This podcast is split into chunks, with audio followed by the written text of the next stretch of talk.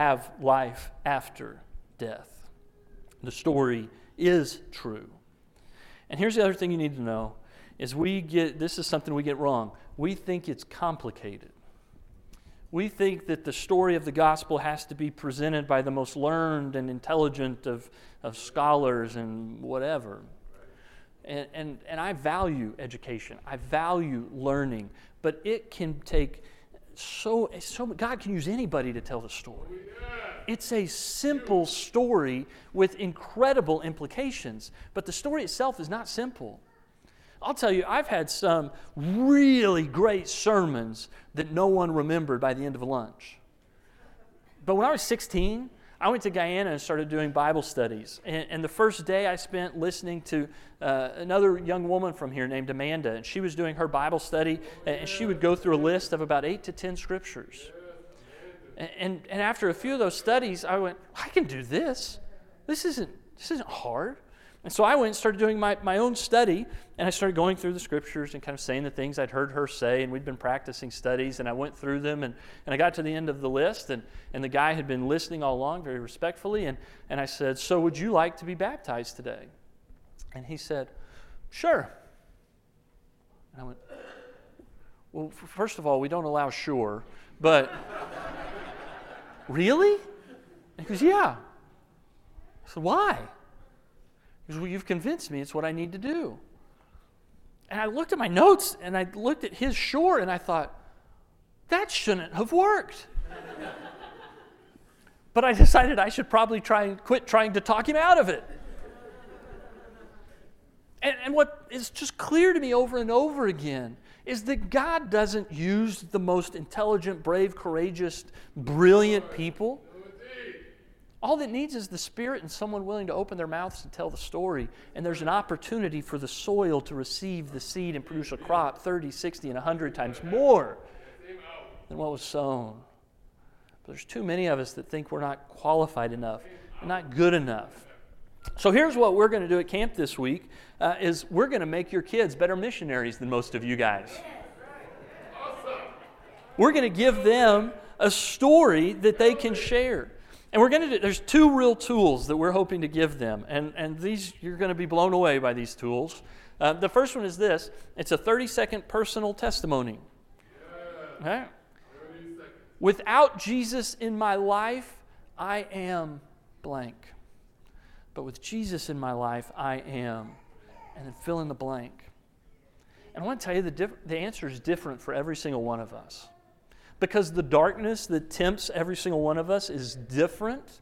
And the giftedness and the blessing that Jesus is trying to work through the Spirit in each one of us is different so that we can come together and, and, and build each other up with our differences towards one unity. And so, if you think about some of the people in Scripture, if they had come up with their 30 second testimony, and, and I'll tell you, for the first one is the Samaritan woman if you think about her 30 second testimony, she literally used her 30 second testimony to bring a whole village to Jesus. She says, I used to be alone. I was ashamed and dishonored by men in my home and women at the well. But after I met Jesus, I learned that I had value. After I met Jesus, I learned that I didn't have to live in shame and loneliness, and that He accepted me the way I was, and now I can accept me the way I am too. I have value. 30 seconds. Zacchaeus might have said something like, I used to only care about money, influence, and power, but people look down on me, and not just because I'm short. But after, that was a joke. he, he was short. But after Jesus honored me by having dinner at my house, I treat people with respect, and they now respect me. I own less stuff in my house, but my house is rarely empty these days because Jesus came over one afternoon. Peter might have said, I used to go out in a boat and fish every day, cast, collect, sell. But now my life has true meaning. Every day is different with all kinds of people, but I try to cast and collect them for God's kingdom. Sometimes I'm reminded how easy fishing was. But then I think about how much more important this work is because I met Jesus. And you might think, I, I, don't have a story like that. This isn't the first time I've introduced this concept to you. And last time I, I brought it up, several people said to me later that week, I don't have a story like that. I, don't have a prodigal story where I was out going crazy in my teen years and then a preacher got a hold of me by the scruff of my collar and I went, Oh, Jesus, and now I'm in the church. Uh, you know, it may not be your story, and that's okay. You don't need that story. Uh, I also told you a story a couple weeks ago about a group that was doing a set of spiritual art classes. And one of their art projects was they said, Listen, here's what I want you to do. I want you to imagine that you lived entirely without Jesus, but just with your darkest urges, your most vain characteristics, your most base temptations. And if you were just set free from all faith and guilt to live that way, I want you to come and we're going to have a photographer. And I want you to bring props and clothing and dress up and model that dark version of yourself, of what you would be if you chose to live in the darkness and outside of Christ's light. And you're also going to bring another set of clothes and props. And you're going to bring that set of clothes that's going to demonstrate your best life in the kingdom of God with the gifts that the Spirit is giving you and the passions and the, the, the abilities that God has placed on you and all of the goodness and the virtues that God is growing in you. And I want you to bring those, and we're going to take two photos one of you living in the darkness and one of you living in the kingdom of light. And we're going to show how different those two versions of yourself are side by side. And the photographer took those pictures and they made them the centerpiece of their art demonstration. Now, this is visual art, but it is the visual representation of these people's 30 second testimony. Without Jesus, I would be. With Jesus, I am.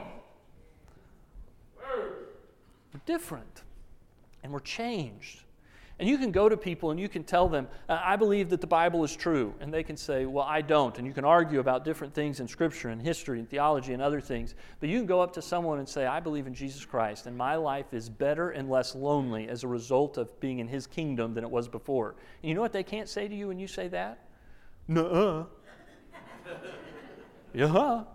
It's a really good Bible study. Your personal testimony is undeniable in a world that wants to deny faith. And if you own it and you know it and you share it, what you're going to find is that other people want to talk about their personal testimony that might be in Christ and might not. And it opens the door for the next conversation, which is Jesus' story.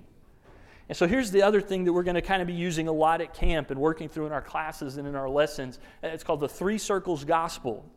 And it just goes to show how not complicated the story of God is. It, it, starts up with this circle with the heart up there with God's good design. God created and it was good and it was perfect and there was no suffering and no pain. And the world likes to say, but, but aren't things broken and aren't people horrible and aren't things evil? And you go, yeah, they sure are because we sinned and we messed it all up. We broke everything. But it's not the way God wanted it. God didn't want everything to be broken. God didn't want us to suffer. When it was perfect and His design was the way things wanted to be, He said it's very good. As soon as we broke it, He went, Man, you guys messed it all up. But He started right away putting things back together again so that when people come to God through faith and through prayer and belief and through uh, recognizing that they need to turn and repent and believe in Jesus, what they end up believing about Jesus is that Jesus came down from heaven to die on a cross so that we might go back with him to heaven in the end. And, as a result of his willingness to, to die for us on the cross, God made him king. And when God made him king, uh, Jesus then turns around to all of us who turn and believe, and he says, Do you want to be part of the kingdom too? Because you can be my brothers and sisters. You can join with me in this new kingdom. And when we do that, through faith and baptism, that, that we come into this kingdom, we become restored people that go back into the new creation of God's good design. And as people that are in the good design, we're no longer broken and we don't live as, as in the broken world. We're part of a restored new creation that exists in the midst of the brokenness, trying to help other people become restored members of the new creation. And this world look more like God wanted it to in the beginning and will make it look like in the end. Is that a good story? You think we can teach this to fifth graders? We'll find out. We're going to try.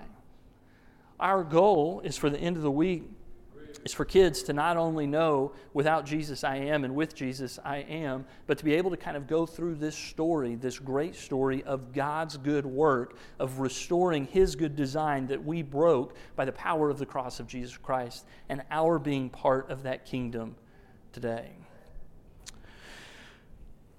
Our hope and prayer this week is that over 100 campers and junior counselors will leave camp believing the true story that they'll leave knowing that one of the pages of the story is still being written in their own life. That they'll leave camp willing to share their personal story and the simple gospel with anyone who has ears to hear.